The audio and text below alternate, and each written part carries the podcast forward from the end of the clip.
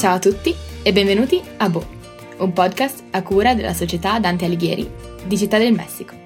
Io sono Martina E io sono Joyce. e insieme scopriremo quelle espressioni italiane intraducibili o che ci fanno dire Bo. Se ti ricordi, Martina, nell'ultimo episodio ci siamo confrontate con la parola culaccino Mhm. e con quanti caffè ci prendiamo in Italia giornalmente. Assolutamente un sacco. Adesso ti presento una situazione.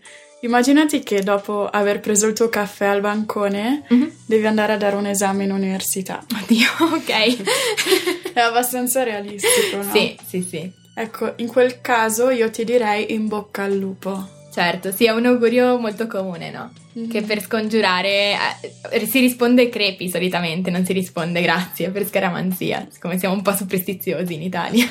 un pochino.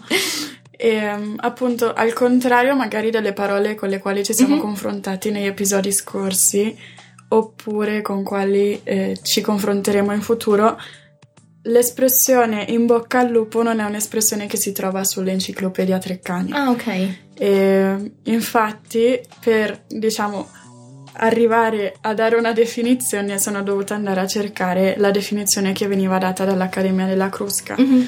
Che magari al nostro ascoltatore non, è, non suona, però è un'istituzione italiana che comunque raccoglie studiosi, raccoglie esperti di linguistica italiana Certo. e ad oggi è una delle più prestigiose istituzioni linguistiche in Italia e nel mondo. Esatto, un po' come la Real Accademia spagnola. Esattamente. E sempre secondo, diciamo, l'Accademia della Crusca, eh, ci sono molte interpretazioni che possiamo in un certo senso attribuire a, a questa espressione. Sembrerebbe trovare eh, la propria origine nella caccia, nel senso che al tempo, eh, storicamente, eh, i cacciatori nel momento in cui si incontravano si dicevano in bocca al lupo. Era quasi come una formula di augurio Mhm. dei cacciatori per eh, sia ricaricarsi, ma proprio per scongiurare, non so, qualsiasi. Pericolo, no? Esattamente. Beh, se ci pensi ha senso, perché c'è un- esiste un po' questa cosa di dire ad alta voce le cose perché non si vuole che succedano. O ad esempio al contrario possiamo pensare che quando al nostro compleanno esprimiamo un desiderio ci dicono di non dirlo ad alta voce perché poi non succede. Quindi forse appunto è uno scongiuro perché non ci siano problemi durante la caccia e si risponde crepi per, per sottintendere il fatto che comunque il lupo è una figura che rappresenta del pericolo, Mhm. è una figura temibile che se ci pensiamo appare anche in molte, in molte storie, no? Esatto. Tipo Cappuccetto Rosso, cioè questa figura del lupo che incute timore. Mhm. E poi, vabbè, quello che è nato dopo con i lupi mannari e la licantropia. Certo. Di fatto, però, comunque non è una cosa infondata.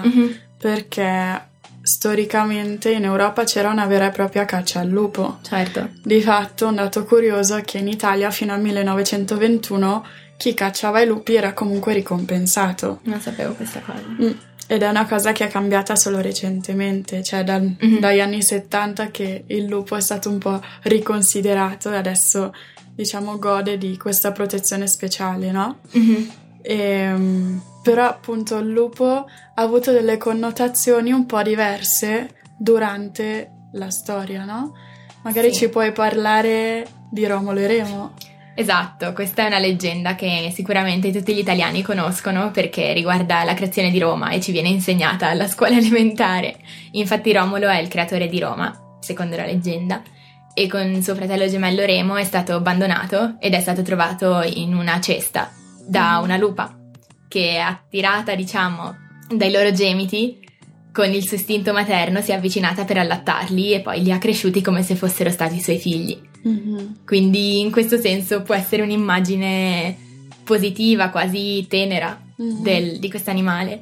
E infatti quando stavo ricercando questa espressione per parlare nel podcast sono- ho trovato una notizia falsa che in italiano chiamiamo bufala, e che diceva che questa espressione deriva dal fatto che il lupo per istinto materno porta i suoi cuccioli nella sua bocca per proteggerli. Mhm. Ma in realtà no, è stata smentita, non è la Quindi in questo caso in bocca al lupo avrebbe una connotazione positiva. positiva, esatto. Ok. Però a quanto pare non è così. non è Sarebbe carino modo. comunque. Vero, probabilmente per quello ha- è piaciuta a molte persone che hanno iniziato a Esatto. condividerla. Mhm. Io direi che anche questa volta siamo arrivati alla fine del nostro episodio. Ci ritroveremo presto per discutere un'altra parola. E se tu, ascoltatore, hai suggerimenti o dubbi riguardo ad alcune espressioni, ci trovi sulla dante.com.mx. Noi ci sentiamo tra due settimane.